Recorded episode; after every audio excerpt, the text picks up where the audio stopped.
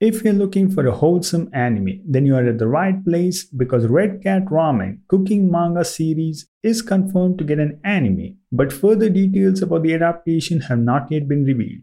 Meet Tamako, who's found her way into an interview at a ramen shop run solely by cats. When the feline manager asks if she likes cats, Tamako admits that she's actually more of a dog person, only to be hired on the spot. But her job description isn't quite what she expects. Rather than serving ramen, she's now a dedicated cat caretaker. Although looking like a series that surely won't be popular enough to get an anime, and even if it did, would be the kind that drops to the bottom of the anime pool. At least that's what I initially thought until I found out that this series has won its share of awards and is successful enough to be officially picked up by Shueisha, home to some of the most popular stories.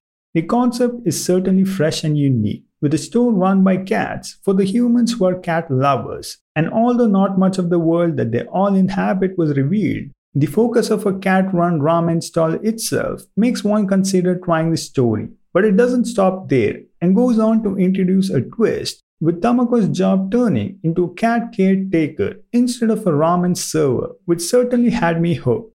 At first glance, the series is a wholesome show, showing us the interactions of the cat cooking staff, but this goes beyond just that. By delving into the complexities of cats as part of a ramen shop, similar to portraying the problems that people would face while working. We instead get to see the various problems that cats who work in the service industry face, such as a cat hair falling into food, disruptive customers, and much more. All of this adds a touch of realism and something concrete that is more than just being cute and wholesome, making the story much more engaging and entertaining. The cats are all interesting, with different personalities and some mimicking the stereotypes of a real Japanese ramen shop worker, but still does a good job as we get to learn more about their cat lives and how they work and live.